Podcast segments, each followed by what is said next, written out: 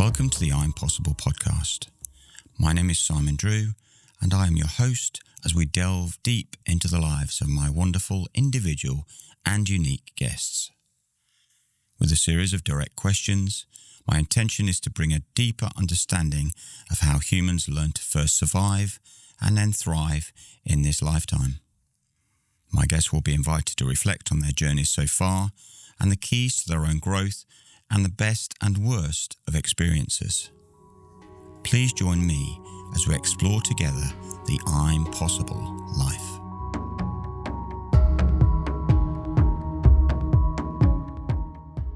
Today I'll be talking with Yvonne Déesse. Yvonne, like myself, has spent much of her life searching for answers.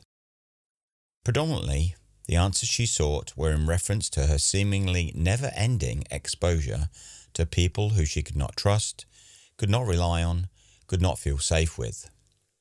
My own experiences in life have been extremely similar, and leaving this mostly unedited, I hope you will identify with and see how, despite such vast evidence to the contrary, a person can move beyond their limiting understanding of who they are in the most profound and extraordinary way.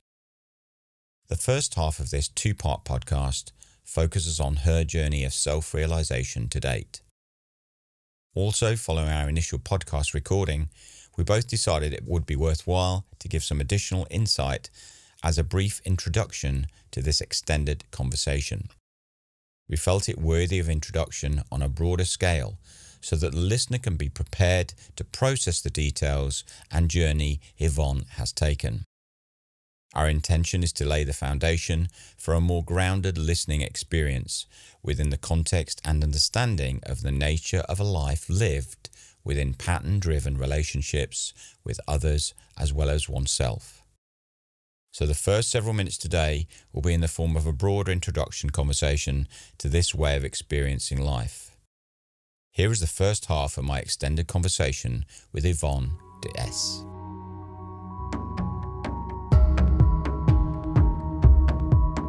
I know a lot of people that have spent a lot of time and money and energy on things that didn't work. I did. And and I was so close to giving up because I had spent and that's what I come across uh, mul- multiple times is people that don't even want to try anymore because there was so much BS out there. There's there are these people with bad intentions or it's really expensive or you know whatever it is the excuses people have that are preventing them from being open to listening and learning i wanted them to, I, I my story is me being open to listening and learning and yet still being in these patterns because i kept believing that these things that said they would do the thing and didn't do the thing and, and it was frustrating. You know it's frustrating and it can i mean i'm 46 you know it can be i can see where people i i, I get where people are at and how you know i went through all these things and i tried so many things. And and to, to finally come across that one thing that just changed my life so drastically and so quickly um, and then completely turn my life around like that. And that's what i want people to grasp is look at all these things look at these patterns of you know uh, guilt and shame and expectation and judgment and um, you know not feeling good enough and worthlessness and you know uh, the obligation and being told what was true and real for me and just all these things that a lot of people are dealing with and how it can mess with our head so much and get us stuck in our head that we forget we have the answers. And by this method what was to me the most profound about this method as opposed to all the other things that I've ever done is it's simple? And it helped me find the truth without not I don't want to say not listening to others but just no resonating knowing that knowing what applied to me and what didn't and what was a pattern in someone else. Because trusting ourselves is so key to because you know we're each on our own journey. So nobody can tell us what the truth is for us you know? This is where this is where the um the the saying and this used to drive me bananas for many years the answer is within you. Right exactly exactly it's like no it, yeah exactly. Well and and how important is that? Because what are what filter or what lens are we seeing through? Most exactly. people are seeing through those unconscious patterns and lenses of the of the patterns that we were taught and told what was real and true for us and so how important is it for us and our journey and our path and our happiness and our inner peace to discover the truth of us, to learn to trust ourselves, and yes, listen to other perspectives. Yes, tr- try different things. Doesn't make it the thing. You know, m- make sure to stay open, make sure, realize that our reality is talking to us. It's us talking to us in our reality. So, whatever we are attracting, whatever experiences that we are attracting into our reality is us talking to us. Mm. So, what are we saying to ourselves by what's in our reality? And that's what I came to realize I was able to communicate with myself by just paying attention to what I was attracting. Because mm. the universe think, is responding to our vibration, right? Yeah, and what and what what this is specifically saying to anybody who's listening to this, I'm going to use this material. is when you listen to yourself, when you feel yourself, your own sensory feedback, your physical feedback in a given situation, which could be stressful, it could be joyful, it could be playful, it could be dynamic, you could be moving around, you could be in a sport, playing a sport, you could be doing anything. But when you are aware of something that feels a little bit uncomfortable or offers up a different sensation to normality or you just become you just notice something that you're noticing it this the method we're talking about allows you to see that you are a collection of filters yourself is collection of filters through your own idea of who you are through your identity through what you've been through, you've developed their identity through what you've been and been through and experienced in your life. That doesn't mean that sorry, it does mean that if you are not aware of noticing yourself, you're going to be at the whim of those feelings and sensations and have a level of lack of control. But when you notice what you're doing and you see them through the lens of the the things that you've experienced, the ideas and thoughts you have about yourselves, the beliefs you have, you then can create a choice around things because you don't Absolutely. have to believe your experience of life. You can create oh a new gold. being.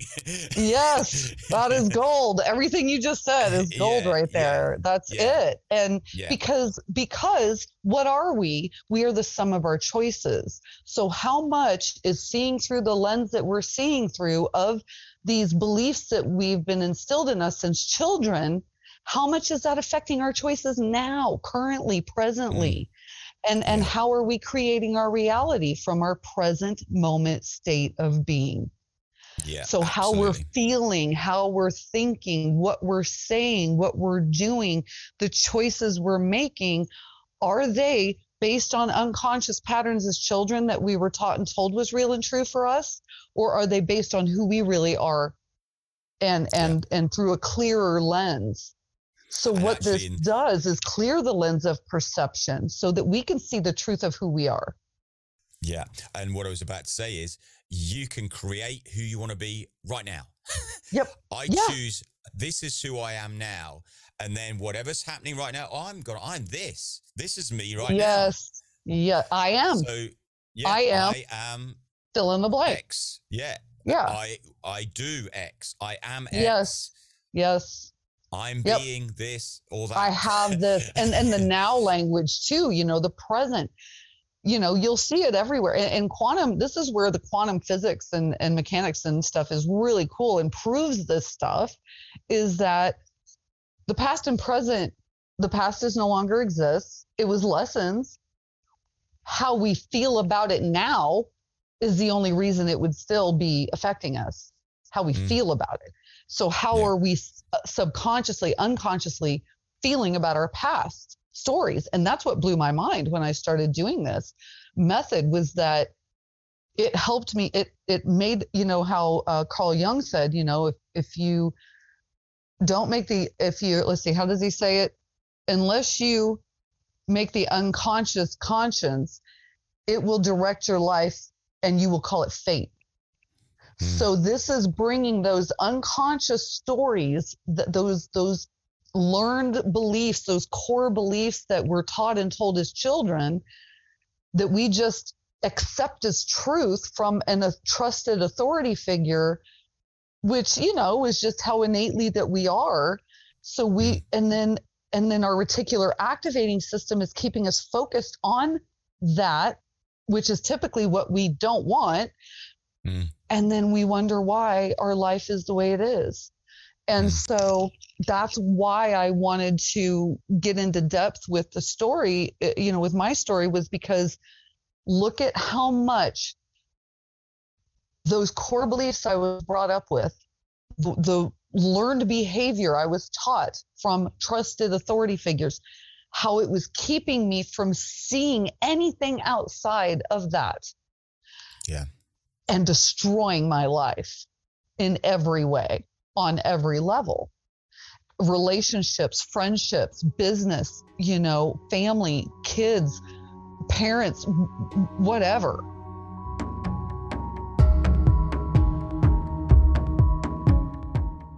Please paint a backdrop of your early life up to adulthood. The wheres, whos, whats, and hows of your upbringing's key events and situations until you fled the nest, so to speak. I want to preface this with that I am actually grateful for my experiences now and and I ha- I do not fault anyone any longer. It, it obviously at the time uh, it was both parents were pretty abusive in their own way. I realize now they were in patterns and were just doing what they knew with what they were taught, you know, and at the same time until I came to that realization, it was almost a daily occurrence of name calling or physical abuse or manipulation, uh, judgment, you know, something. Um, so there was a lot of, and, and coming from both parents made it obviously more difficult because I didn't know who I could trust. I was very betrayed um, from some sexual abuse that happened, and I was blamed for it by my mother. So to not have anyone that I trusted or felt I could go to, as I got older, we grew, I grew up a Jehovah's Witness. And as I got older, you know, going to these meetings, church, whatever, and being told about God and love and, and things like that. And then yet enduring so much abuse at home. When I got older, I believed, okay, I'll go to the elders. I thought they would help me because I was just looking for some kind of escape or at least somebody that would help me figure out like what is going on. So a reprieve uh, from the abuse because to, to go through that from such a young age, you know, to I left the house was I, I'm honestly amazed I'm here. And so as I got older and I attempted to go to the elders, my parents had told them she's a rebellious teenager. She doesn't listen. You know, she's disrespectful. Um, all these labels that they were giving me. And then on top of that, the expectation of being perfect for appearance sake, you know, perfect children, obey, obey and be perfect, uh, in, in whatever. So, so growing up like that, I mean, in high school, um, just real quiet. Believe I know a lot of my friends now would be like, really? Um, I was very shy and quiet. I kept to myself and just, just really at a young age, seeing the hypocrisy of my parents and, and, you know, from going to, to church and then at home having that abuse, it was like, what's going on? So from a young age, I was like, what is going on? Like, this doesn't make sense. This doesn't resonate. So, and at 12, you know, I was considered the rebellious teenager because at that age and from that point on, uh, I would ask questions and it was triggering them because it was exposing the hypocrisy. And so then it was, you know, don't question. And, uh, and I'm your, because I'm your mom or because I'm your dad or because the Bible says this, you know, the Bible was used as a weapon as opposed to a teaching tool. And so, you know, feel, and then told this is the truth. You know, this is, you got to do this and don't look outside of this or you'll be punished by God, that kind of stuff.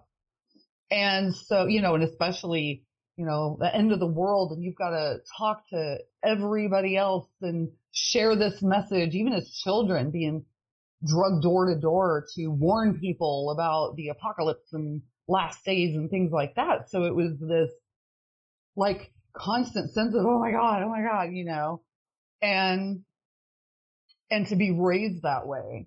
And then, um, in high school, I did really good at marketing and accounting.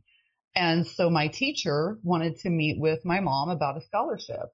Well, she, of course, there to him was like, Oh, that's so great, you know, and then at home, when I got the scholarship, she tore it up and said, you need to be a pioneer, which means dedicate my life to going door to door and telling people about God and warning them about the last days and this and that. And that, you know, Jehovah's the only true God and this, you know, all these things. So all the way through my childhood to adulthood, there was that programming. There was that, you know, on top of the hypocrisy of the, and the abuse and then going to the elders and they turn around and tell my parents what I said and did. So that made it worse. So then I really didn't feel like I had anybody I could go to. So it was interesting because, you know, where I got that willpower and, and fortitude and stubbornness in a way to, it was, it was, I kind of had them, I developed the mentality of, well, I'm to get in trouble anyway for something. You know, I was getting blamed for things I didn't do. And so it was like, well, if I'm to get in trouble, I might as well at least make it worth my while. Yeah, yeah, you know, tell them. Get that? Yeah. It's like, yeah. okay, well, I'm just going to tell you, like, this is BS. So WTF, you know.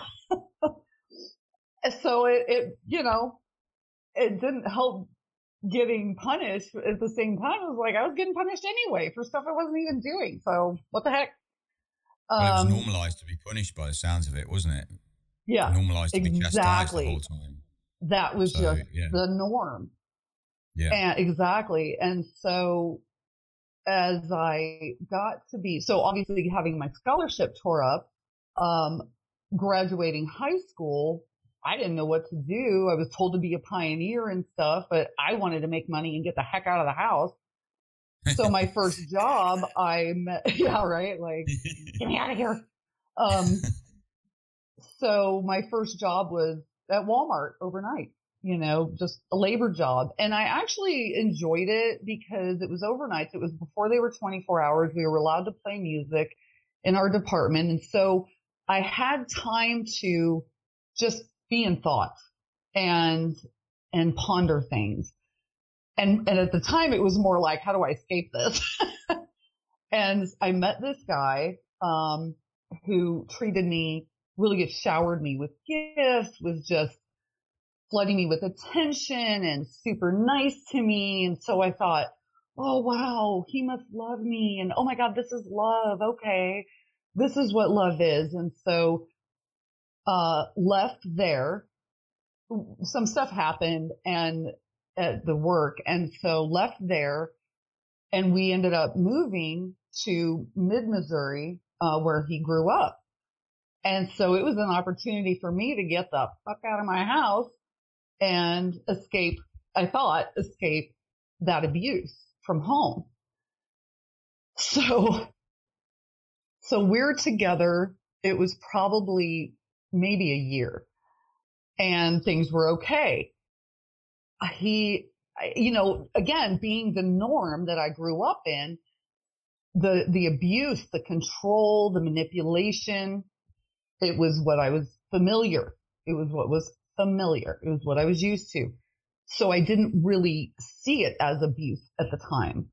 Well, then probably a, a year or so in, I started, you know, the control. I started to stand up for myself more. I started to get tired of certain things, the controlling behavior and his, you know, his attitude changed. You know, the love bombing that happens first. And then all of a sudden they flip a switch when they feel like they've got you where they want you. Then you flip a switch or they flip a switch and, and I felt trapped because growing up a Jehovah's Witness, once you leave that religion, you're out. Nobody will talk to you. Nobody will have anything to do with you. All I knew there was his friends, his family. So I felt trapped and I ended up staying in that relationship for eight years and had two kids with him, two boys. Constantly told I was a terrible mother because I didn't want him to have sugar. I was trying to help them eat healthy. I, you know, was wanting to be a good mom to my kids that I didn't have growing up. And so, but you know, being punished for that by, by his family. Oh, well, it's just this and it's just that, you know, knowing that like intuitively at the time, knowing that was not good for them and wanted them not to get used to eating that stuff in the first place. Cause you don't miss what you've never had, right? Exactly, so that was my yeah. thinking at the time. As well. Yeah. And so so that constant abuse started with this being a terrible mom program and uh and then just being made to feel like worthless. And like I had you know like I needed to do things their way cuz my way was you know wrong or bad or whatever. So and then of course questioning you know never question them you know get unless you want to get more punished. And and so I got driven to drink and and part I partied I just anything to escape that and feel good and numb myself from feeling like I just what was the point? What was the point? It was like this or or just off myself because I didn't see any other way. Out. And so I started drinking and uh, and it was more of a so I stayed home with the kids, and it was a small town, so it was difficult to find work at the time for me, and especially how much daycare was. It was like by the time you paid daycare, it was I took my salary that I would have made anyway. So I stayed home with the kids. Well, he started to take advantage and leaving me with them all the time, which wasn't a bad thing. It was just, I could see what he was doing. He was escaping his responsibility and, um, and there was just so much stress and so much abuse there. So I started going out. I'd be like, okay, when he'd get home, I'd be like, I'm going out and I'm going to do something I want to do because, you know, being home with any stay at home mom will tell you like, just because you're not getting paid for it, it's a full time job and and I wanted to have the bandwidth to be able to be continue to be a good mom to them and not take it out on them that my life was chaos. So so I'd go out and leave him with the kids. Well, of course, then he'd use that against me, like you know I was such a terrible mom because I was going out and partying and this and that. And so just that kind of thing. And so I finally, we were living in these apartments I went out with a girlfriend one time, one night and I was getting attention from other men because mind you, I felt so ugly I, I'd miss school sometimes. I couldn't leave the house. You know, it was crippling that I felt so ugly. Uh, the dysmorphic disorder kind of thing. And so when I went out with my girlfriend and I was getting these, this attention from guys, I was like, oh, I do have options. Oh, I am attractive to other men. Oh, he's not the only person on the planet that, you know, that I, that will love me or potentially whatever. So I started to build a little bit of confidence to feel like I could get out of that situation. Well, I remember calling my mom. This was before my second son. I remember calling my mom and I was just like, you know what?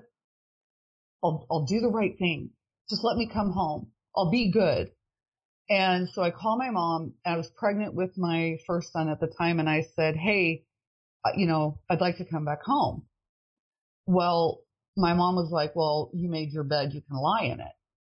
And so it was like, okay, great. Well, my ex, they were trying to get me to put him up for adoption. And I was mortified because I didn't want to give him up for adoption, but it was like, how do I do this on my own?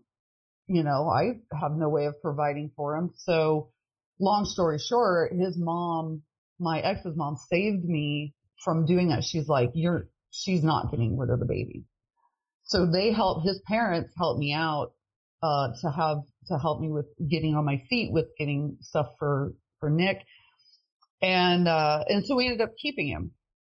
And it, I mean, it was just, from there, it was just about then, oh, so then I tried leaving my, my parents, my, and then I asked my parents again after having him, after having him, he was, uh, maybe a year old. I wanted to leave again because I was so sick of the abuse from my ex that um, I was like, okay, I'll just stay at home, get my own place. So I asked him again, and my dad was like, well, if you want to come back, you have to beg. So I begged, and and I went back home. Um, then it was you need to cut him and his family off if you want to stay here or or kick you out, or I'm going to kick you out. So I was like, well, they're the reason I was able to keep him. Mom said, if you want to make, I tried reaching out to you guys before having him. You didn't help me. So I'm not going to cut him off from the people that helped me be able to keep him and have been good to him. And so that's when I was like, okay, let me get an apartment. I, you know, I was trying to save money. So it was like, fine, I'll just move out sooner than I expected, got my place furnished. And then at 25, uh, Nick was about a year old. I was getting sick. I was really getting sick and, and my energy was just nil. And I had gone to the doctor and discovered that I had, um, oh, it's like pre-cancer, uh, that they discovered. And so my ex came and got Nick to take him back with him because I was my mom wouldn't help me uh, with daycare. I was working like four in the morning until whenever it was hard to find somebody that would watch him those hours. So he came and took him. I was working, had my own place. So I got, I had four days on, three days off. So I was like, okay, I want to come see Nick on my days off for the three days and, you know, just spend time with him because he lived a couple hours away at the time. So he came and picked me up because I couldn't drive and went and spent a few days with them. I didn't want to talk to my parents because obviously he was trying to kick me out because I wouldn't cut them off. So it was, wasn't like that was going to go well. So I called my sister, my younger sister, and I said, I'll be back in a few days. Um, let mom and dad know that where I'm at and that I'll be back. Well, she told them that I went back to him. So they end up, I come back and my truck was missing and I get into my apartment and my everything in my apartment was gone. What? And yeah. And so I, w- I was like, what? I tried calling the police. When they investigated what happened, they said, well, it's your family. It's a family matter, civil case. You'll have to go to civil court. We can't press charges. So I was like, screw that. I ended up going back with my ex and then I, you know, again, I just felt trapped.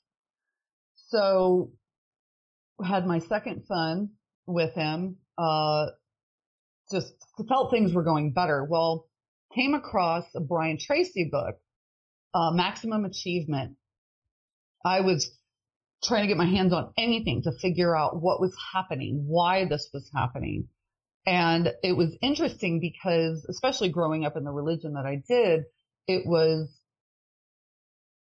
a book and it was talking about positive thinking and energy and, you know, it was a sales book.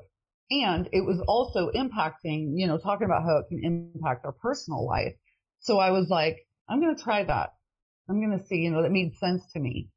So I started doing better about being more positive and, um, you know, drawing more boundaries and things. Well, of course, my ex didn't like that. He started getting physically abusive more so in front of the kids as well. Um, I at the time chatting was a big thing on the internet. The internet had just come out. Oh, internet chat and, like Yahoo chat or whatever. Yes, that's exactly what I was on, and uh, Yahoo twenties, you know. And I wasn't looking for a guy; it was just more an escape from the hell I was in. It was talking with people well. from totally, totally distracting myself. Well, came across this guy who was who I was chatting with and we were laughing. I was finally laughing and enjoying myself for once. And so he was from San Diego and chatted for probably a couple months. He was like, I want to come see you. So he flew out to Missouri to see me and we ended up spending the weekend together and got along really well. Well, another couple months later of chatting some more, talking on the phone, he was like, um, my ex now it's funny, hindsight is hilarious looking back now because at the time my ex was, you know, here I am sick, trying to figure out what I'm going to do with, you know, this cancer and, and that. And then nobody wanting to believe me because obviously then that would mean they being mean to me would make them look bad. So, um, so he was like, you have two weeks to get out it was it was at the at the time I didn't know this, but it was basically a you need to comply and do what I say or you're out. And that wasn't going to happen. So I was like, okay, I'll find a place. So I was looking at homeless shelters and women's shelters and things and everything was full. And so my, the guy I was talking to, Dave, he said, um, I told him, I said, I may not have access to the internet much longer. And so, you know, I just wanted to let you know I may be leaving. And he was like, what, what happened? And I told him, he said, come out here. I'll help you get on your feet. And, um, you know, and then whatever, you know, it wasn't anything dating. It was just, he was like, let me help Safety. you out. Let me get you out. Yeah. So he lived in San Diego. So it was like, nice. get me out of Missouri. Um, so ended up going to, took the bus to San Diego. Um, wasn't able to bring my kids. I was like, you know what? I'll get settled there. Then I'll get the kids and, you know, bring them back out there with me, get a job, get things going, and then I'll bring them out. Um, little did I know, he didn't tell me he was going, he did tell me he was going through a divorce, but he didn't tell me he was living with his parents. And so beautiful house. I mean, it was a huge, beautiful house in, in a beautiful area, but it was a whole nother dynamic. So I moved there and, and it was great. I mean, overall, at first, his parents were great and, uh, and were okay with me being there and stuff. Well, the kid and, and my ex was actually being pretty nice about getting the kids. You know, they were still, they weren't old enough to be in school yet. So I'd get them pretty frequently. And Dave was kind enough to fly me out there or fly them out to uh, San Diego and spend a lot of time with them, considering it was, you know, out of state. So about a year later, we ended up dating, got married, and we're together 12 years. Then after 12 years and a whole lot of my patterns and PTSD and uh, his, my ex met a girl and we had this amicable relationship. Well, when she met me, I don't know if it was an insecurity on her part or what, but it was all of a sudden this all out attack on me convinced my ex to file for cust- for file for custody of the kids. because we had made an arrangement, amicable arrangement outside of the courts. Well, then she comes along and is trying to get him to sue custody and have me declared an unfit mother. And this psychologist, a behavioral therapist,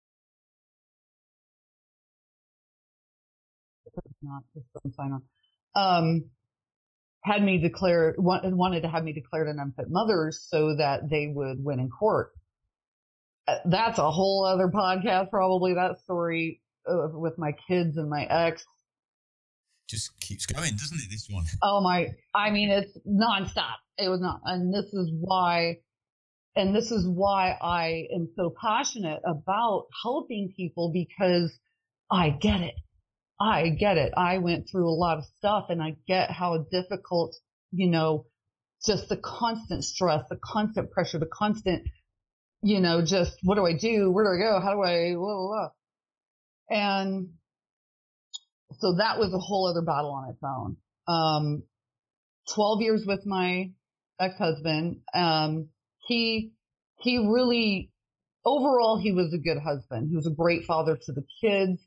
Um, we did a lot of stuff with them when we had them, you know, hiking and boogie boarding at the beach and of course, San Diego, you got SeaWorld and Six Flags. You know, we did Disneyland. We did all the things with them, camping and Yosemite, and really did the best we could to spend quality time with them when we had them. And, you know, because again, I wanted to make sure I wasn't making the same mistakes as my parents. Well, then my ex's father tried to rape me. And that just you know, I was, I was really feeling like I was having peace and I was, I started school, uh, for holistic health practitioner in, uh, San Diego and was learning, you know, about energy and, um, just all kinds of different nutrition, muscle kinesiology, anatomy, just all the physiology, pathology, all the things, all the ologies. Learn about and then also about energy too, actually, and the body mind connection.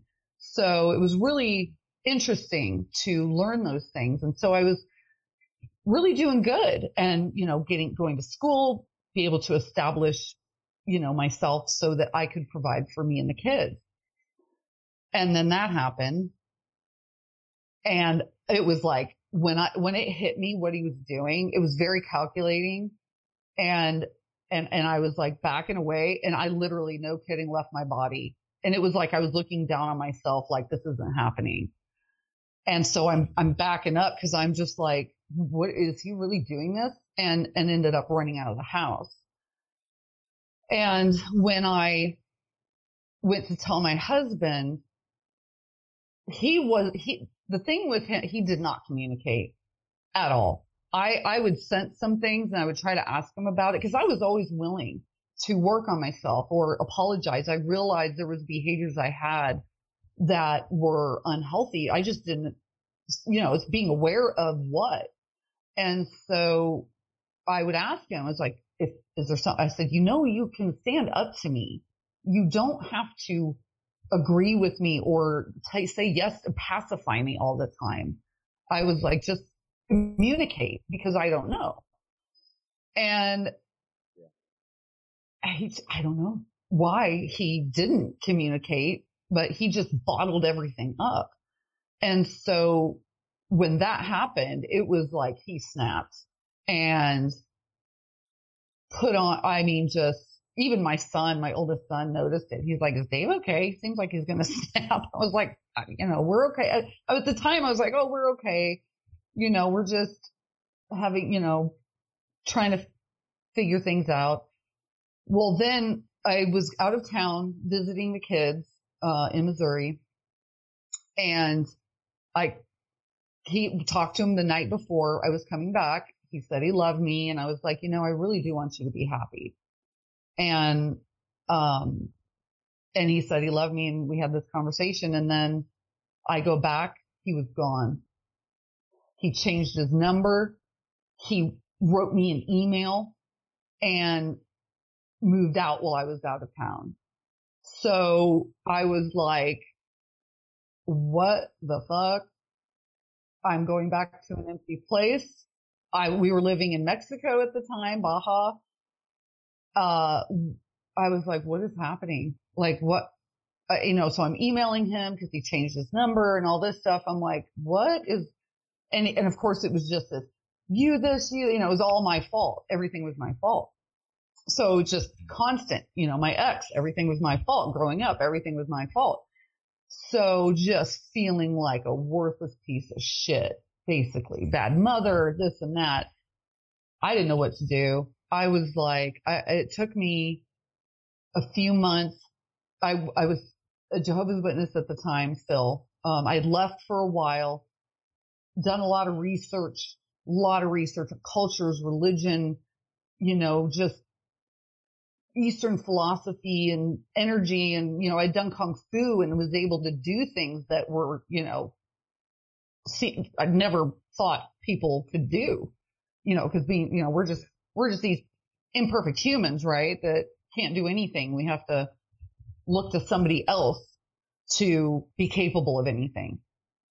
So I had a lot of questions and so that happened. So fortunately, I did. I was surrounded by some good friends down there, a good support system, and that really helped make a difference in getting through that. A few months after he leaves, I get a call from Child uh, Protective Services saying that my oldest was being abused by my ex's girlfriend and my ex, giving him medication that wasn't prescribed to him, making him sleep in the hallway on a hardwood floor, only feeding him peanut butter and jelly, peanut butter sandwiches that kind of stuff. And I was like, great.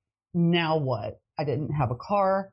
I didn't have a job because I had stayed with the kids and my, my ex-husband worked. So I, I was praying. I was just like, what do I do? Could I just ask one question, which is why we're in just here at the moment? Um, in terms of being what was your you, you said you're still a, still being acting as a jehovah's witness or, or lending yourself towards that that thinking and what were you actually doing around that? I had left when i was with my first act. When i left my parents initially i left that religion and did a lot of research and but only you know trying to fit things together. What they taught had made the most sense at the time comparatively, but I was mostly looking at Christ, other Christian religion. So as far as other Christian religion, because they didn't believe in going to war, they didn't believe in politics, you know, the, which to me made sense because they were divisive, right? And, and so it, it was like, okay, that makes sense. And all these other religions were pushing, like, go to war, you know, oh, you're fighting for God and this and that. That didn't make any sense to me. So I thought, okay, maybe this is the truth. I thought maybe it was just something with my parents. So I came back, met a group of really great people that were in that religion. So I thought, oh, okay, maybe this is the truth. So I was in that for a while with my ex-husband. Then got, you know, had to figure out, and in Mexico, it was great. I mean, they were great. We got together all the time. I mean, it was really a lot of fun, just a different mentality altogether. Then going back after, um, essentially it was like I needed to get to Missouri ASAP and figure out what was going on with this abuse thing and try to get, uh, oh, part of the thing I skipped was just a brief caveat is while I was with my ex-husband, I had my ex had kidnapped them and kept them for me for several months and I didn't know where they were. So trying to get through that, figure out where they were, figure out how I was going to get them. I was, you know, and in, in the interim of all this, there was just these wild things that would happen out of nowhere, you know, kind of miraculous things. Like one of my friends said, have you ever tried talking to your ex to see if he'll send you the kids? I was like, are you kidding? He kidnapped them. How do you think I'm going to talk reason to this guy, you know? And at the same time, it was like, I really, it was like, what else was I going to do? I didn't know where they were. So I talked to him, convinced him somehow to let me have the kids. He tried to fight a little bit and And then he agreed to send him to me because they had a couple weeks left of their summer vacation and got him to, to fly him out. I was like, wow, this, that was a shocker. And, uh, so he sends him out and then I was like, that's it. I'm keeping him because, you know, and I'm, you know, cause we didn't, still didn't have a, any court thing yet.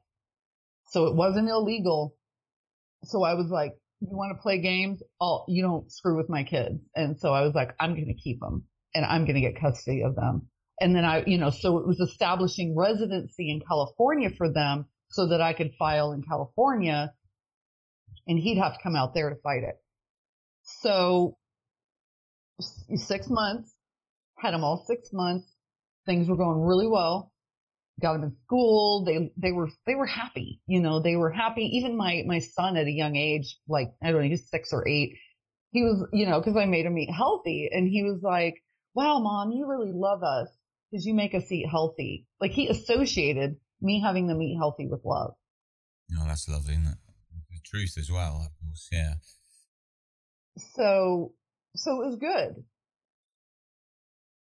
I don't know. Uh, all of a sudden, I get this letter, this thing in the mail, something about a custody that my ex had custody of my kids from the court system. I never got served anything saying that there was a court date. And the next thing I know, the sheriffs are showing up at my door to take my kids. So I didn't answer.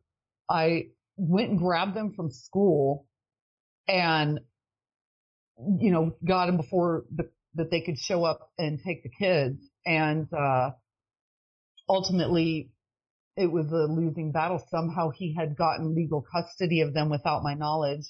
And then it was like, great. So I had an opportunity to spend time with them and, and say goodbyes and stuff. And, and then it, you know, so that was, so he got him and that's, so then and then this abuse thing came up like several years later and uh, that's so i ended up back in missouri and i thought okay here's an opportunity for me to get them back. Uh, i believe nick was yeah nick was a teenager at the time and so so i get there. Um, i didn't know anybody. They were in like st louis so i didn't have any support system or know anybody there that i could get established. So in missouri i could you know my sister told me i could stay with her and then I'll figure out job card, whatever I need to get going to establish residency there so that I could get custody of the kids.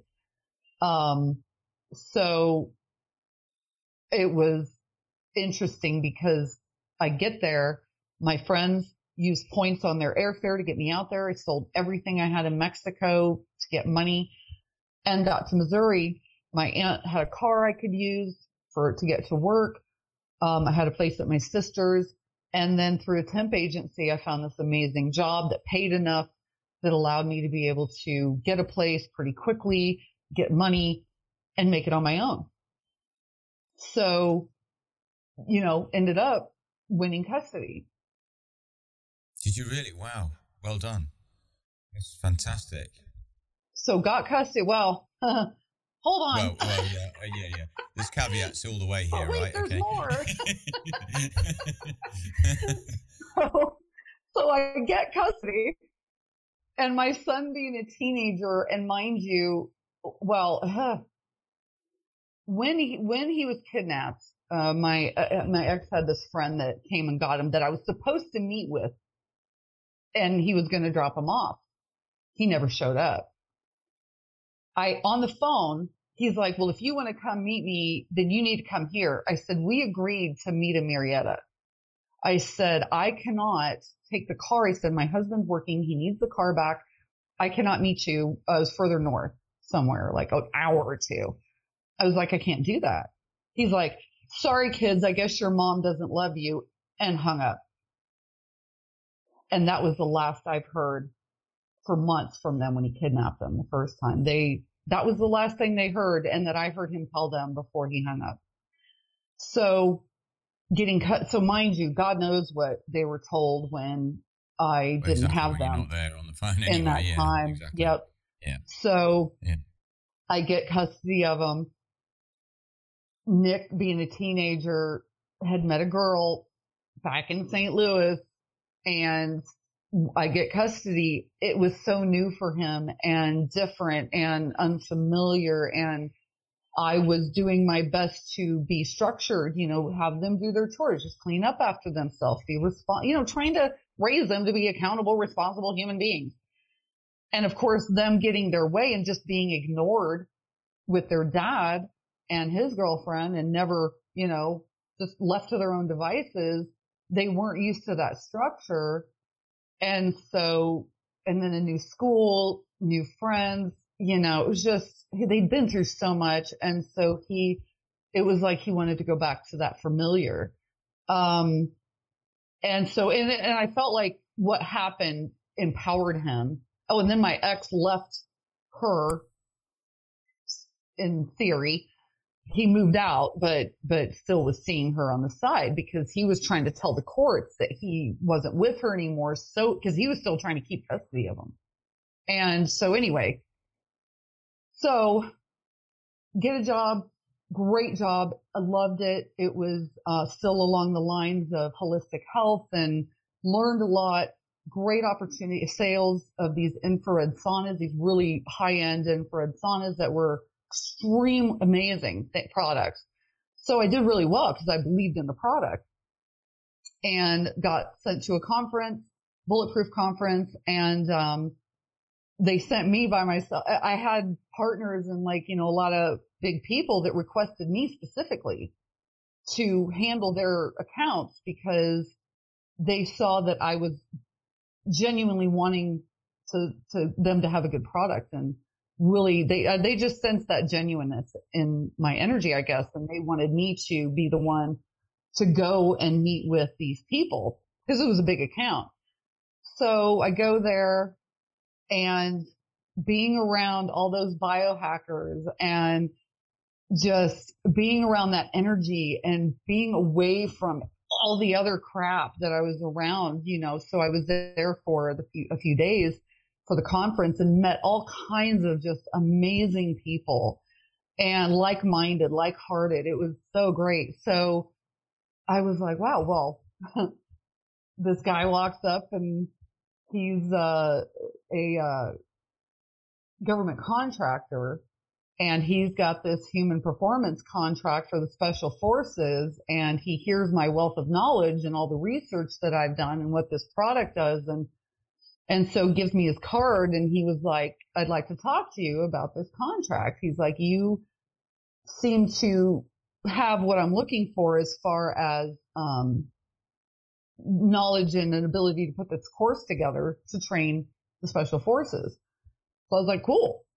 Well, it took a while there. We were emailing back and forth. My uh, company was super excited because they thought, oh my gosh, we can get a government contract. That'd be huge long story short, another love bomb, another sucker fall for it, you know, like, oh, he loves me. Oh, this time it's right. Oh, we're like minded. We have that same goal.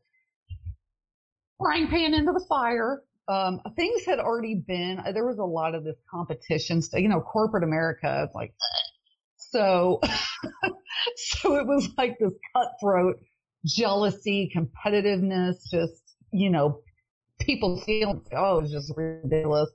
And and then it's just generally disgusting isn't it? That oh it's just high school up in it's just in you're adults in high school basically. It's like nobody ever outgrew high school.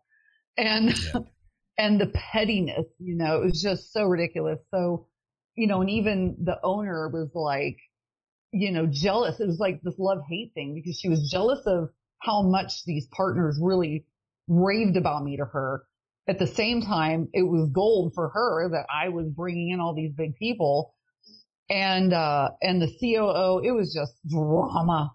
It was so much drama. Uh, and so when my ex came to me with this proposition of working on a government contract, being able to research more and put together a program for them, I was like, heck yeah, okay, I'm, I'm there. Get me out of here. Ended up in a relationship with them probably close to two years, started seeing the patterns and the abuse and was like, oh God, here we go again. Um, and then also what the what the tipping point was was that I signed on in the first place because I that was what I was passionate about doing. I wanted to create something that had the best, most efficient, effective, and economical way for people to help them heal, like really heal from mental, emotional, physical, anything I could do. So energy, frequency, vibration. So I was doing all this research on all these products that even Dave Asprey didn't hear of. yeah, yeah. Um, and because I really did my research, you know, I saw so much crap in the marketing industry of people just saying, just lying, just yeah, to make pretending. money. Oh, and, and people were sick. You know, there was people with cancer and the infrared, you know, and infrared helps with that. Not if it's not the right frequency, not if it's at, not at a certain spectrum on the, the light scale. So these other companies were selling red light bulbs and calling it infrared and acting like that was healing cancer.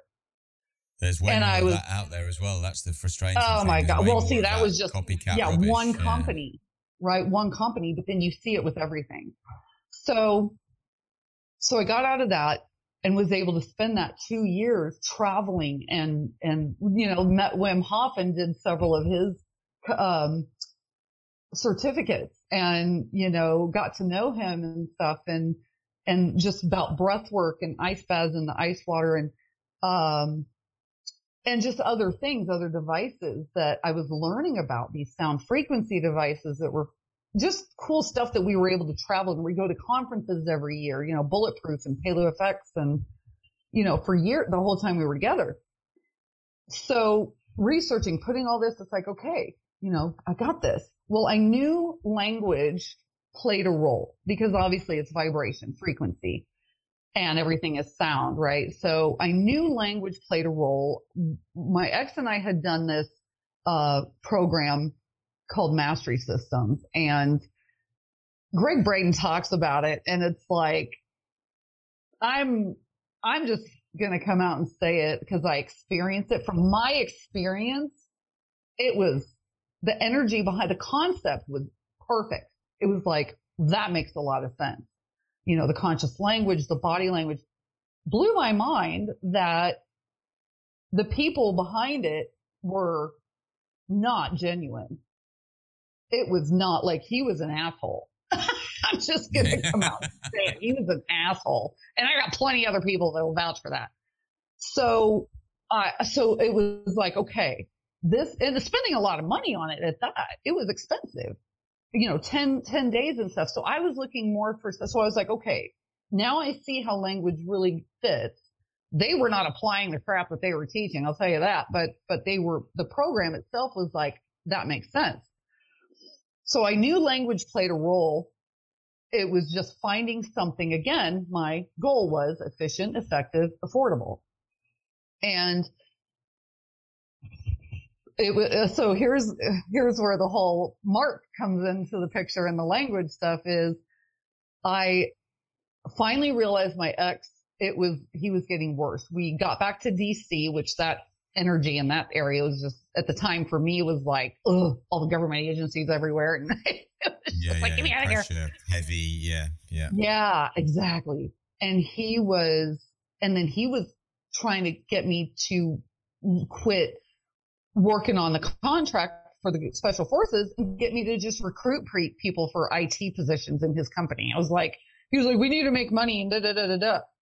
I was like, that's not what I signed up for. And he was getting mad.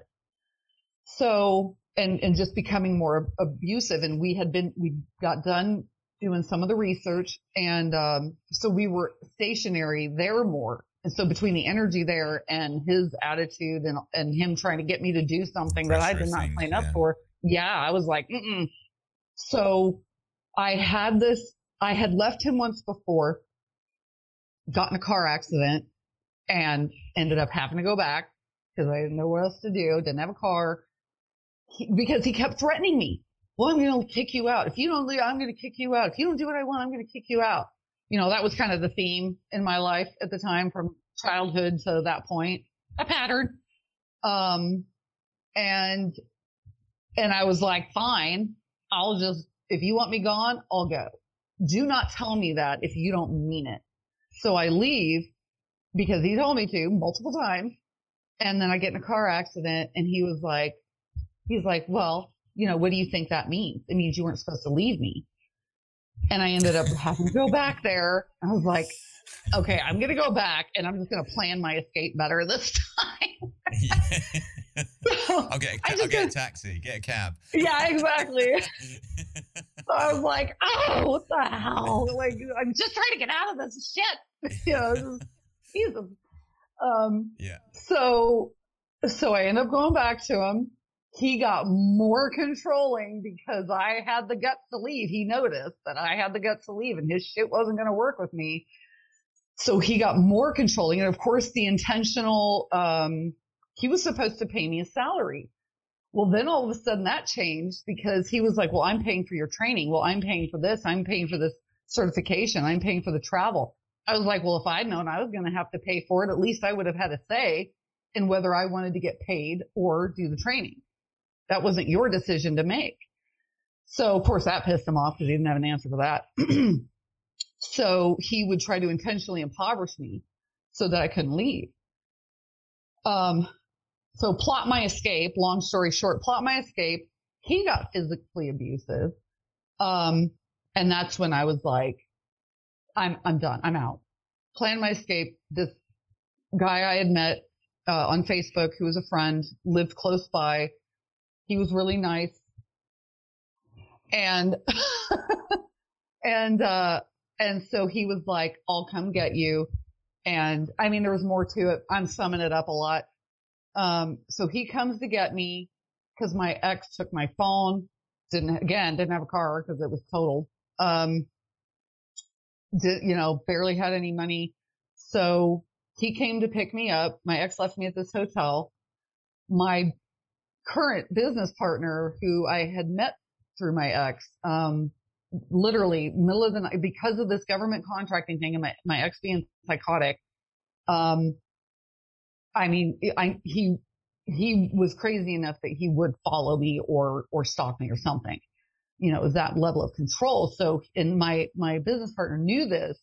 So he literally in the dark of night shows up at the hotel like two in the morning with a paper bag with a phone in it so that if somebody was watching, they couldn't see what he was. Yeah, burner basically.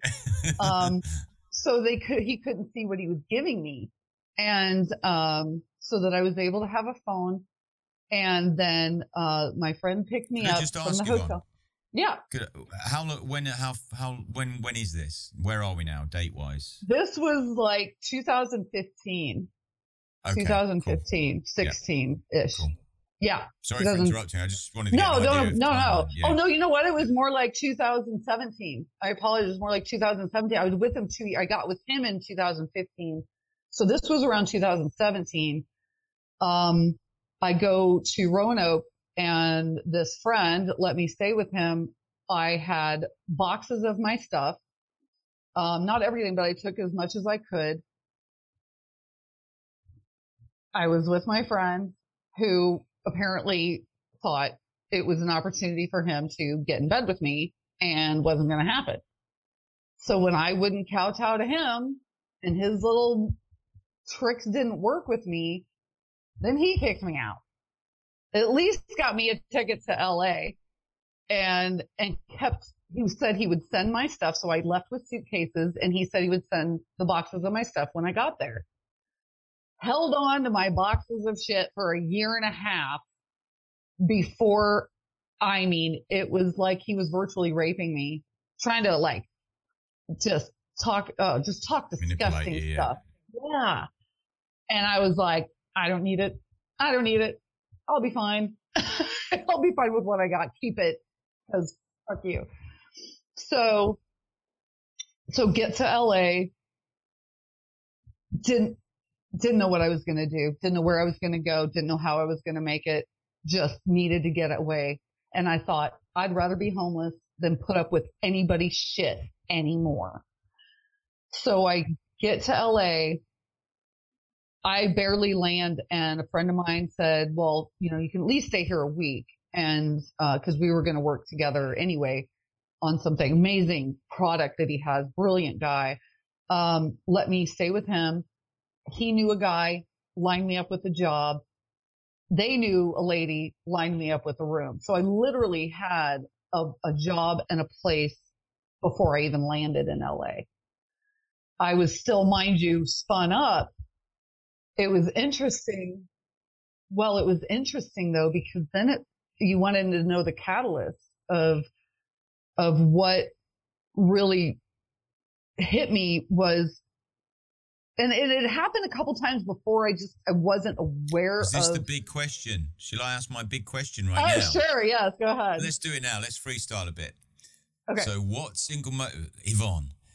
What single moment, event, or issue has produced the most impactful realization and opportunity to grow for you? Specifically, what happened and how you moved beyond it and grew. So here, here was the awareness of things that had already happened. It was more, I didn't, the dots hadn't connected at the time of what I did to what created the event that happened. So this time I was aware. I, I left my ex not knowing. I, I left believing I was going to be homeless. And what was so interesting was that act, what I realized was that act of self love opened a door for me to get away and, and be, oh, and like see a door open in a situation where I felt I had no way out. So I, t- I had figured out, Hey, when I make choices for me, things happen and I was linking that connection. So the fact that I had just left my ex, believing that I was going to be homeless, but not giving a shit because it was better than where I was. All of a sudden I had, uh, and it was the same, right, with my kids and, and with the child abuse case, I didn't, I, I didn't know what I was going to do. My, my husband had just left me and I had this abuse case with my kids. So it was all of a sudden I had air, airfare ticket, money, a car and a place. So it's like being brave enough to step in the dark, isn't it? Without knowing what's beyond that doorway or whatever, yeah, whichever. Stepping into the unfamiliar and the unknown and out of self love. Loving myself enough to realize that I didn't have to take that shit from anyone. And having the courage to get away from that, you know, because we, what are we taught? We're taught to take that crap we're taught we have to. And then we're threatened and manipulated by those people. So then we feel trapped, right? And, and scared to make that choice because for me anyway, I had believed I was worthless. I had believed that nothing worked out for me, that I was just this terrible, horrible mother and person that nobody want me and this and that. So to actually make a step and believe that anything would come of it because I had been taught I need to look outside myself because I was too stupid or uh, I didn't know anything or I didn't have resources or, you know, money or whatever. So I just constant, you know, growing up, save everybody else, fix everybody else. Don't look at yourself. Don't, you know, you're selfish if you are, are making those kinds of choices. So was this was this the first moment you think you realized that you would you'd been because you had been doing it? I reckon most of your life you'd wanted to step into loving yourself haven't you? But it was never ever related to you by anybody outside of you that that was really a yeah. kind of achievable b possible c even existed. Was this was the click point for you in this particular event was it that you realized that in doing it, it was a loving act? That that act is what opened doors. And and being in a situation where I had really believed that I was going to be homeless and to have so much provided so quickly, I was, uh, you know, I started to link those other experiences with that event. And that's when it really clicked for me that, oh, when I stand up for myself, oh, when I actually make choices for me, then things happen. So and it was it was interesting because I had all this knowledge. I had so much knowledge and research that I had done about so many things.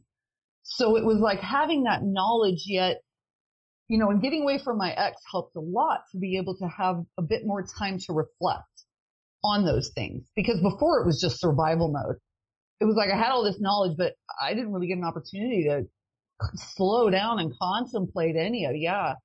So when I got to LA, it was pretty wild because then, um, I had some friends that owned a place called the Human Garage.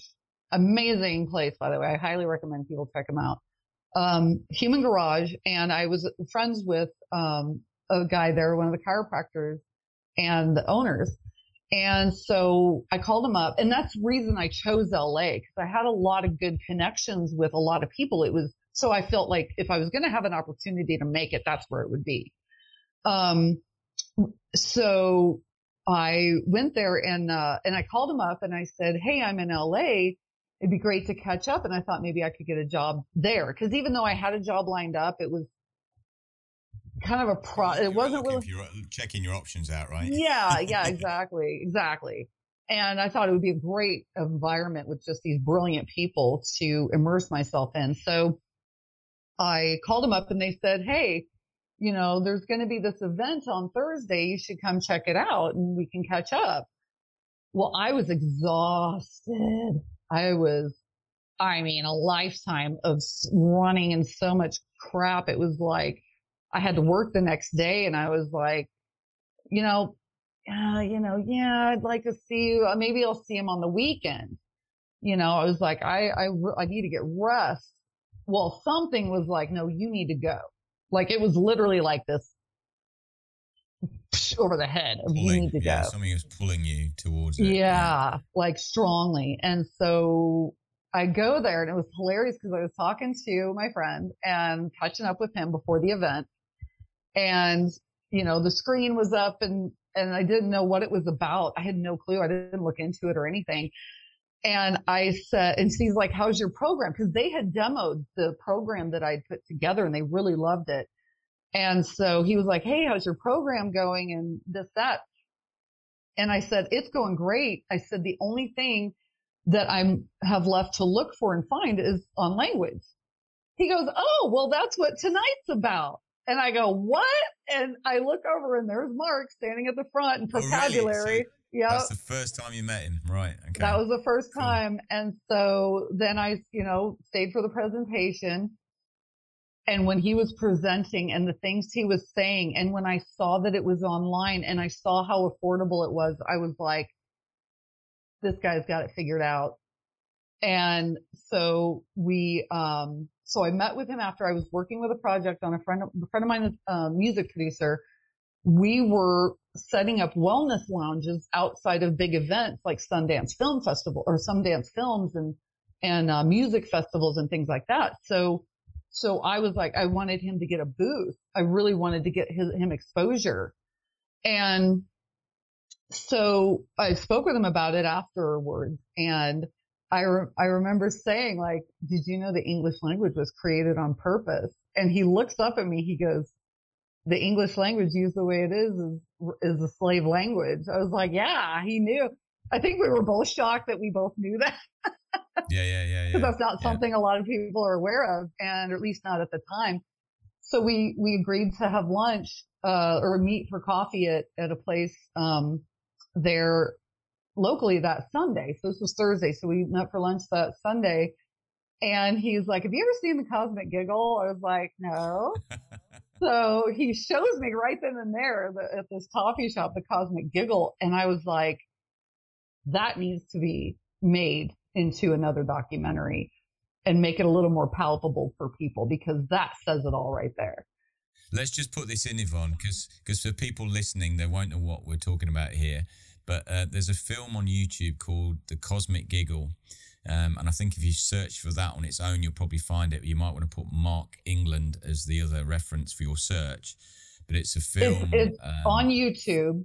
Yeah. And it's yeah. on YouTube. But it's free. It's free. You can watch it on YouTube. Mark England is one of the people that speak on there. There's various other um, teachers and people from different spheres of kind of wellness, if you like.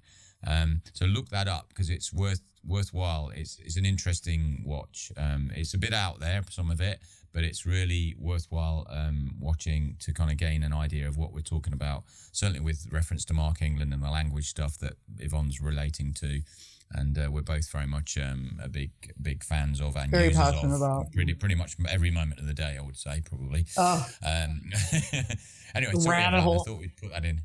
Yeah, no, great. That please, because yes, I I have watched that documentary. No joke, over a hundred times. I just quit counting. It was over a hundred times that I've seen it because it was like every time I watched it, I would glean something every time you know, cause you're in different places, you know, in your awareness as you're experiencing things. So it was like I would glean something different and powerful and then just literally reflected so much on things that Mark would say in that, just gems that when I contemplated it, I would realize how deep it really was. You know, it's kind of like, like when he says, um, oh my gosh, I quote him all the time. Let's see. Um, if you play small, to protect someone else's smallness, you both lose. That took me a bit to realize just how much I was playing small and had been taught to play small. And then, um, some other things he used, he would say was, uh, that was a big one, but then, no, I can't think right now, but anyway, it, it, it really impacted me and, and I knew that that the information again was so perfect. Oh, and then he, he, um, gifted me a course, a, a core language upgrade course and did that. And here's where to me, I feel is important for people because the core language upgrade is very powerful, great information coming from someone who has been through so much and had CPTSD for so long and was in, you know, survival mode, oh, you know, just couldn't shut my brain off. I, I got, I grasped that value and the importance of the course. It was the one-on-one coaching was where things shifted for me.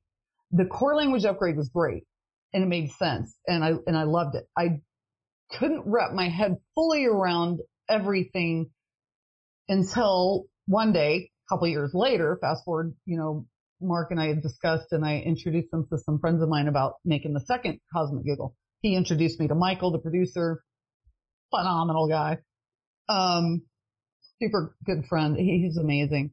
And a couple years later, I'm in India and, uh, believing this whole time believing that I had you know, applying these things, right? Applying things and, and feeling like I knew I had all this knowledge and I was doing my best to apply what I knew. And at the same time, having just wild stuff happening. And I'm like, what, what is there left for me to do? I don't, you know, what else do I do? Why is stuff still manifesting like this in my life when I'm applying the positive thinking? I'm applying the language and, and this and that. I was with, so long story short, in India, I'd made choices that I, oh, I kept making choices that I believe were for my best interest and for, that would help me have peace. I didn't even, I was like, I don't care about the good paying job and the white picket fence and the American dream. It's like, just, I just want peace. Just give me peace. And so I went to India believing that was going to happen. Didn't happen, got triggered by some controlling situation that I was in, I, was like, you know what? I don't know what to do anymore. I'm done. I'm done. I, I really don't know what to do. And I was literally on the edge of a balcony about to jump and something said, wait, there's peace. And I was like, well, I hope it's coming soon because I can't take much more. So literally was had to climb over the rail to get back inside because I was that close and um, was drawn all of a sudden noticed oh had some really wild experiences at the temple there by the way but that's a whole nother podcast um, So we must book that in. I, am interested to hear about that. Oh yeah, that's, that was that that incident happening at the temple was the catalyst for everything that happened since. So had this wild experience at the Kalkaji temple in uh, in India. Really wild stuff happened. And then I was drawn to so I was like, okay, I've got to get out of this situation I'm in. So what do I do? Drawn to, I had um, a guy account. I drawn to the this Caroline Myss videos called Sacred Power, I believe. She's amazing. Highly recommend following her. Um, drawn to two specific episodes that were not back to back. It was like literally told, listen, watch this one and watch this one. One was about expectations and then the other was about choices. The expectations was very interesting because here I was, had been through so much, was in an environment where really it was just their culture, what they were used to. And for me, it triggered the shit out of me. And I'm thinking they should change their treatment and way they're handling me because of that. And when she talks about expectations being like, do we expect others to change uh, uh, uh, their behavior to cater to because of what we went through? And when she said that, I was like, holy shit, I've been doing that and I didn't even know it. So then I realized, okay, I need to figure some stuff out. Well, then the other one was about choices. And it was like, are we making choices based on lack, based on fear, based on patterns, based on archetypes, or based on our soul? And I sat there and thought about it. I was like, holy shit, I have been making choices based on all those other things and not based on my soul. Cause I was taught, don't listen to yourself. You don't know shit. When you say soul, are you, are you talking about using your own internal intuition as much as anything there? Yeah. Uh, yep. Uh, so just to, because sometimes the phraseology sort of is a bit distracting and perfect. Yes. Thank you for clarifying that. Yeah, so I would say it's the sense of it feeling like the right choice as opposed to a logical, um, oh, it needs to have X, Y, and no, it just needs to feel right. Yeah, and if, if that's all about us individually, yeah, something will because, naturally feel right. Yeah. Well, she even said now, and this is where it gets in. Oh, sorry, go ahead.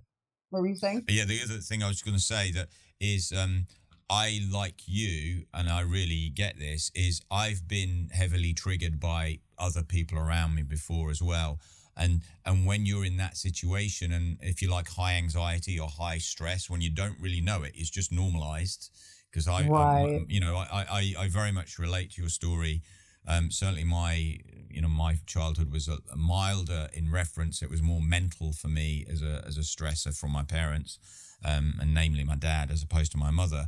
But I it was normalized for me to be highly strung, not know it, and that actually switches off your ability to be intuitive because you don't have the sense of feeling inside your body as much you just you're just actually highly nerve driven and, and very twitchy almost but it's shut down because yeah you're shut down. Yeah you're actually kind of become mentally apathetic to some degree but you're i just want to say it's just about the fact you don't feel it and you can't recognize intuition. In fact i remember dismissing intuition several even only five six years ago.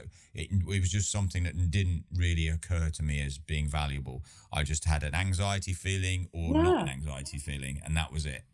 And here take a pill to fix it yeah, yeah. anyway carrying on yvonne this is um, thank you for sharing in such detail well and it shows it, it just shows that, you know, this is a common theme for a lot of people these days. Exactly. Yeah, it is. Yeah. So for you to have, regardless of the severity, this is something interesting that I've realized.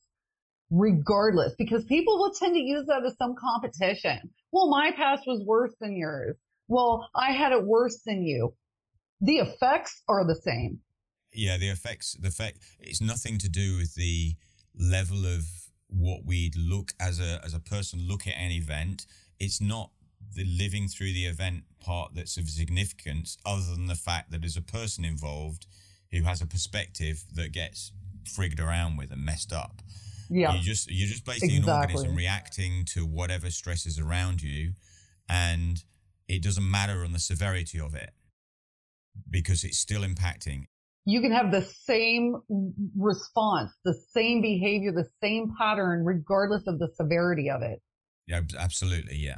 It's it's really some there there are what I've noticed anyway is there's some core underlying emotions that regardless of your experience all result in that same emotional like uh feeling worthy um, you know, letting go of the shame and guilt, those kinds of things that most people have, regardless of what they've been through and the severity of it. And so, so yeah, I started to realize that, um, as I've gone through this and slow down.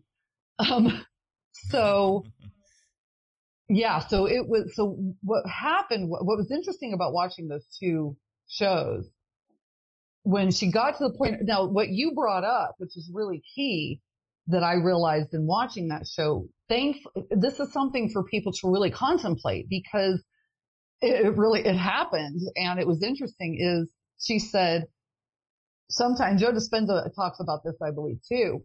Sometimes making choices that seem irrational. It's sometimes making those choices that other people may deem as crazy or, or or what not not according to the program, right? You know, putting your trust in something that's not seen or um, uh, is unfamiliar. And so what was super interesting after that was being presented with two choices. Well, three technically. Stay there and, you know, just endure where, where I was. Try to I had gotten offered a job in Vegas uh, to manage this company, and it would have been comfortable. I would have made money. I would have been able to live and survive comfortably, or go stay with a friend who I had known for a while on Facebook, but and could tell he was a good person. Never met, lived on a farm, an organic farm in upstate New York in a place where I didn't know how I was going to make a living. I didn't know how I was going to make it. I had programs I was working on, but I didn't know when those were going to come to fruition. So it was a risk and totally irrational when you think I could have had a job making good money and been yeah. comfortable doing just sounds like a crazy it sounds like a crazy thing to do doesn't it? To most people listening you're going to think well yeah especially after having had a life up to now of let's fa- face it a lot of uncomfortable you know Vegas might not be the most attractive place in the world. I've never been, but I, I, imagine living in the desert would probably do my head in personally. But I can see mountains in the distance.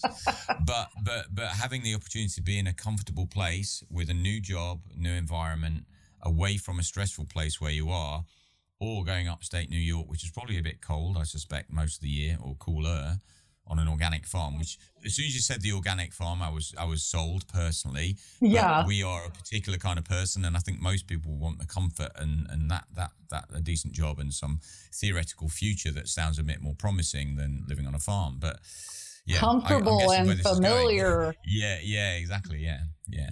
Yeah. So carry on, move on. Let's keep going. Yeah. So exactly. Thank you for for highlighting that because it's that people will so many times, there were so many times I made choices that intuitively I just needed to make and, and got judged so much for it and criticized. And when it came to my kids too, certain things. And so I meditated on it. Uh, this time I contemplated my choices and was like, because reflecting on what she just said, it was like, okay, I could be comfortable. I could get out of this hell I was in. I could, I could have the money and the job and the travel and the, you know, manager position and this successful corporate whatever, or go to where I don't know what the hell is going to happen or if this guy's even like the last guy, another guy, another guy before that, you know, where they're saying they're going to help me and have some agenda. So that's where it really gets interesting because something told me to go to New York. And uh actually, I was told in a meditation, I was told go to New York to finish your healing. Not finish, but like that's what it kind of what it said actually. It was like finish your healing. I was like, okay. So I go there and I'm there for six weeks. I mean, obviously, you know, barely meeting the guy and, and been friends, you know, he had also, we comment on each other's posts, but I, didn't know him. He didn't really know me. He'd gone through some really, he's got some stories. Boy, has he got some stories. Amazing guy. I mean, amazing. Um, and it took me six weeks. We, the cool thing was, here was the really cool thing is that he was really into the Gaia stuff. He was into all the, the, the Tao and, um, you know, conversations with God and Wayne Dyer. And so we just flooded our minds with that stuff when I was there and had these great conversations because, you know, just being able to be somewhere. Well, for me, constantly being in a situation where I had to prove my worth to feel worthy. I had, I wasn't valued or valuable. So I'm sitting there like, you know, oh, do you want me to do this? And I'll look for a job and I'll do this and I'll do that. I'll help around the farm and I'll clean your house and I'll do all these things to earn my keep and prove my worth. And he was like, relax, relax. It took six weeks of him telling me to relax. for you to get out of your cycle of your own behavior, basically. Oh, yeah. Uh, that those were some big things. Well, here's here's where things just really turned around. Was we were watching a bunch of tons of stuff on Gaia, like constantly. Then then I showed him the Cosmic Giggle. There was something he said. We were watching some of the shows and we are watching the Cosmic Giggle. So, you know, that was going in the background. And then him and I were kind of talking and he said something. I, I choose to know what he said. He said something and it hit me. It, it was the realization, a deep realization. He had no expectation from me of anything. Money, work, job. He was like, just Russ, just be. And that, just be. And and that's when it was like this, the heavens opened up and it was like I was take, sitting at the table with him. I was here and I was there and I was told this is who you are. This is who, and I was like, what? This, because it was the first time in my life I had experienced unconditional love to actually know what it meant to have and be shown unconditional love. So it was a recognition of love, self love as well as being loved by another unconditionally. And that was huge. And so I got this huge download of this is who you are. You are the creator of your world. And it was like, oh my God. Oh, this, oh, this is this is cool. Oh my God. Oh my God. I figured out. so I'm texting Mark and I'm texting Michael and I'm like, oh my God, I got the download. Oh my God, this is so cool. And so then Mark and I were catching up and I was telling him about what happened. and I'm telling him how amazing I feel and telling him all this stuff I went through. Well, one thing I hadn't told him was that I had children. I couldn't talk to anybody about my children because my ex had turned them against me. My, my own family and his family turned them against me. So they weren't speaking to me. So it was hard for me to talk about my kids because it, it was like I had to just work on me if I was even going to be any kind of functional for them. So it was like, I can't do anything. I, it was not in my control. So all I could do. It's the, uh, the mask coming out the ceiling on the airplane, basically, isn't it? Right. Right, exactly. You, you Great, chosen yes. to, to put your mask on before helping others. Yeah, and it and, and let's be honest, when you're in so deep as you were, and uh, I know as I was as well in my own life, um, and I'm currently still just me and my dog, you know, and being being happy and loving each other and you know sharing our space together. Um, but I know I was not somebody who even had an awareness of looking after me uh, it may I may have come across as being selfish with my ex-wife and with other people I've been close to at times. Um, and that was all down to a pattern of behavior that was developed when I was little, and you know, and it's not an excuse, but it is to say that I was unaware of how I was being a lot of the time, despite having done work 20 years ago, and you know, just like you, you you're not done in one go necessarily. There's a lot to learn if, if you're really making the best you possible. There, there's a oh, few OMG. steps to take. Yeah, and you can have those big download moments, but then there's there's work to do to to to find a way to be the best version of yourself. Layers. Yeah, there's layers to it. No, I'm gra- glad you brought that up because because that is so key that hit me, somebody who knew a lot of things, knew a lot of things. I knew a lot of things. I knew how the, I knew how the universe worked. I knew how creation worked. I knew how sacred geometry and symbols and all that. I knew how all that worked. I knew how the body worked and mind worked and I knew. and then, and then Mark, and then, you know, especially after getting that, that massive awareness and download, I was like, oh, okay, I know what to do. What? yeah.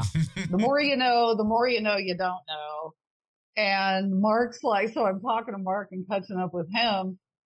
And, uh, and I said, and so when I was telling him, like, I went through all this stuff, like he really didn't know my background much, you know, and I went through all this stuff and, you know, and, and even with my kids, it's like I found some peace knowing that, you know, I work on myself and I can have a relationship with them down the road, but at least I was able to let go of that tormenting myself.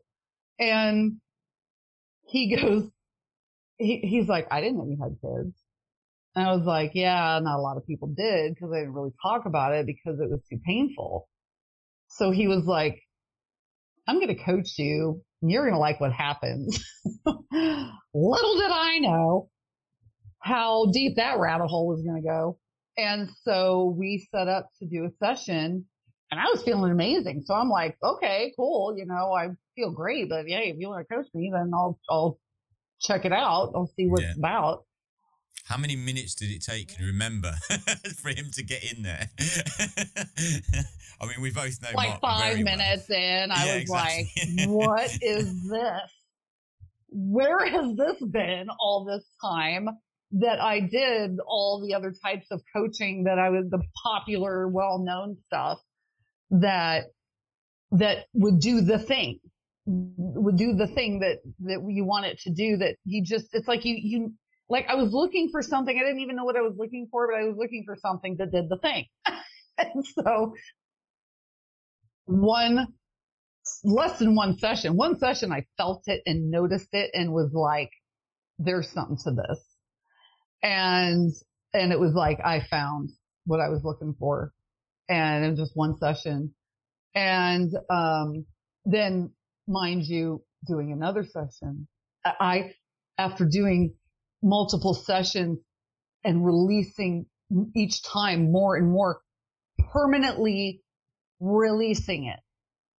Not just, oh, I feel better for a time and then have some crap happen later, which is what was happening with the positive thinking all the time thing. I, the positive thinking would help, but it wasn't lasting. This was lasting.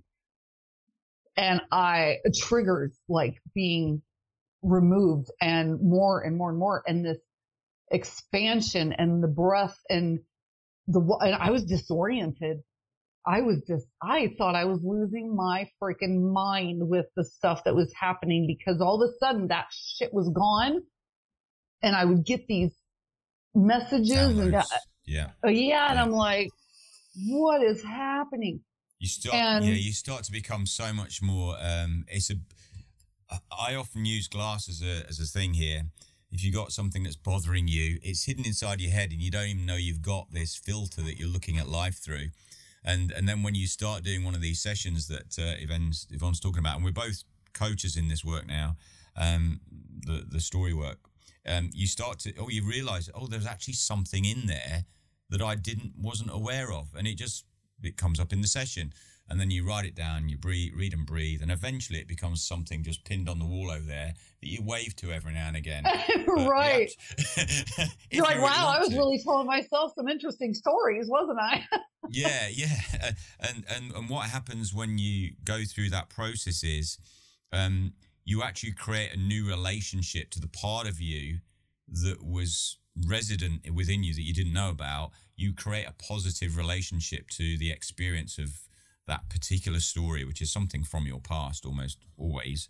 Um, and that becomes part of the download. But also, after you've done that session, you go off into your normal life, whatever that might be for us at the time, and and things start to appear different because you've changed a little bit. Your relationship to yourself mostly has changed, and primarily it's around your identity as well, how you see yourself in the world. So it's difficult to maybe for some of you listening to this or in viewing this um, to maybe understand what we're talking about here when we say about new downloads and new understandings or awareness. It's because something's being peeled away from inside us, and suddenly other things that were hidden. A bit like we were talking earlier about the anxiety sensations overriding what we call our intuition. Uh, it's a very similar sort of sensation. Life starts to show up differently and you can appear quite different to yourself inside. I know I feel very different inside my body to two years ago. I, am not. I'm like it's a different experience entirely. However, I look and sound very much the same. right. So I just wanted to put that in there, Yvonne, just to give uh, people a bit more perspective, maybe than um, you know just you emanating, kind of letting us know how it felt for you because it may be a little bit discombobulating. However, if you watch the Cosmic Giggle, that might give you some fun and games. You might have yeah. a bit more understanding. Yeah. and well, there are other resources as well, which we'll we'll drop at the end of this and the notes yes. as well. Um, you know, it's you know it's really you, you. Oh, don't apologize. It's totally great. No, this is I love this. Um, it's really you touched on on what's really important. You know, to go from that no knowing to knowing.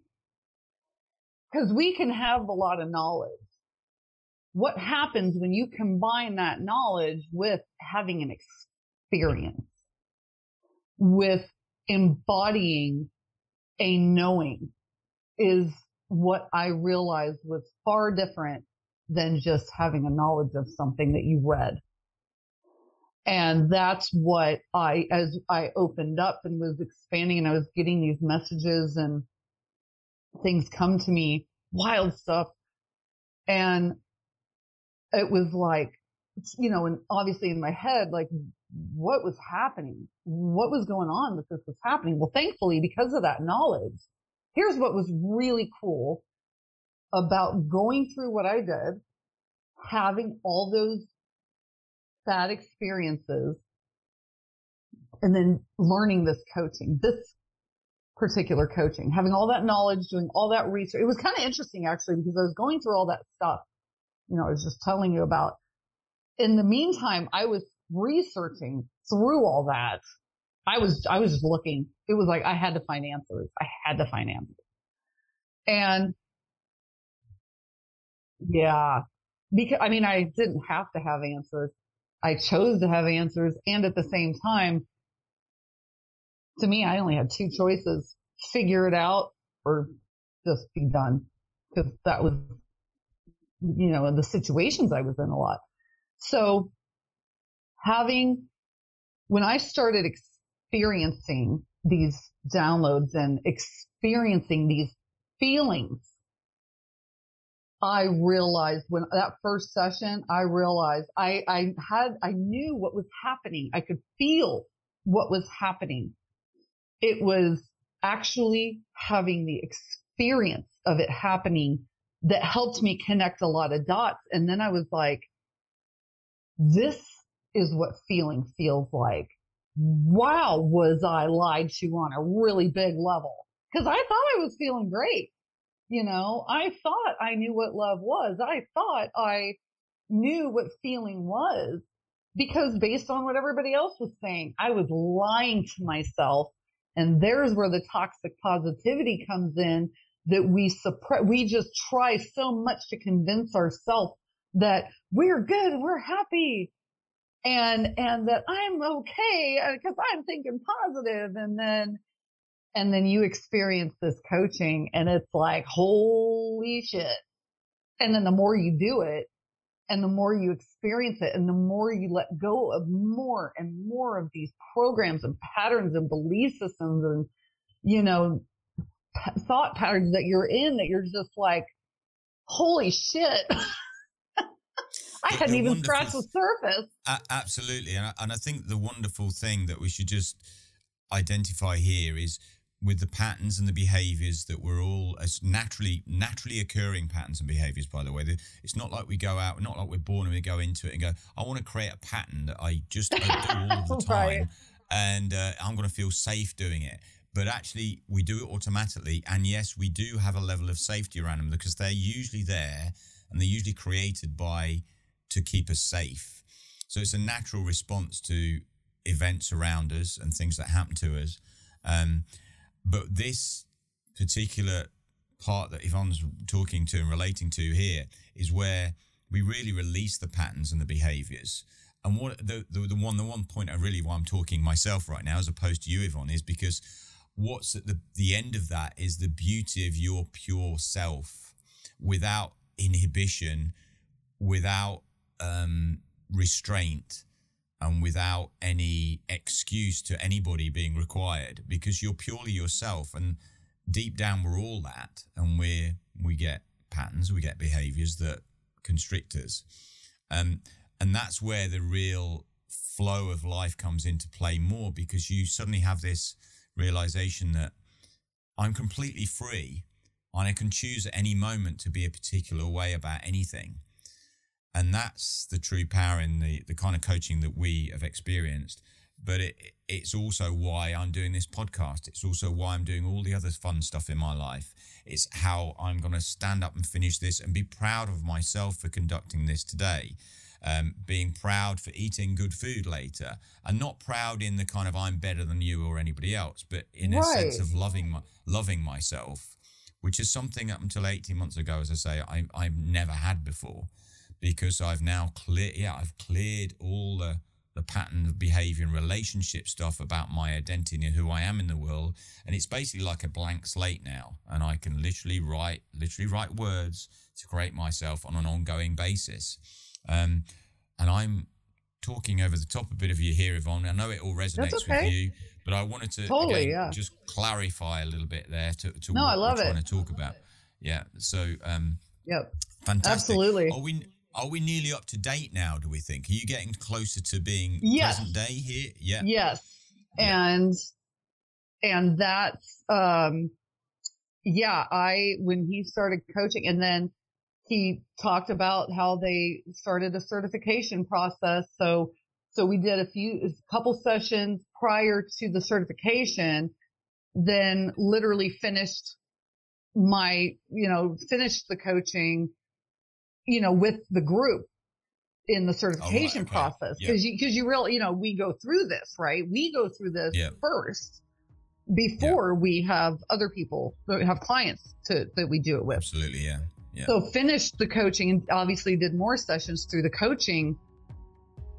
Every time, more and more, it was like, huh, breathing better, slowing down, and ultimately getting to where I am now.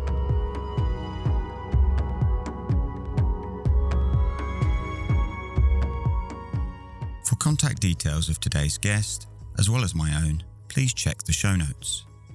Thank you for listening today, and I have one final request. Live your I'm possible life.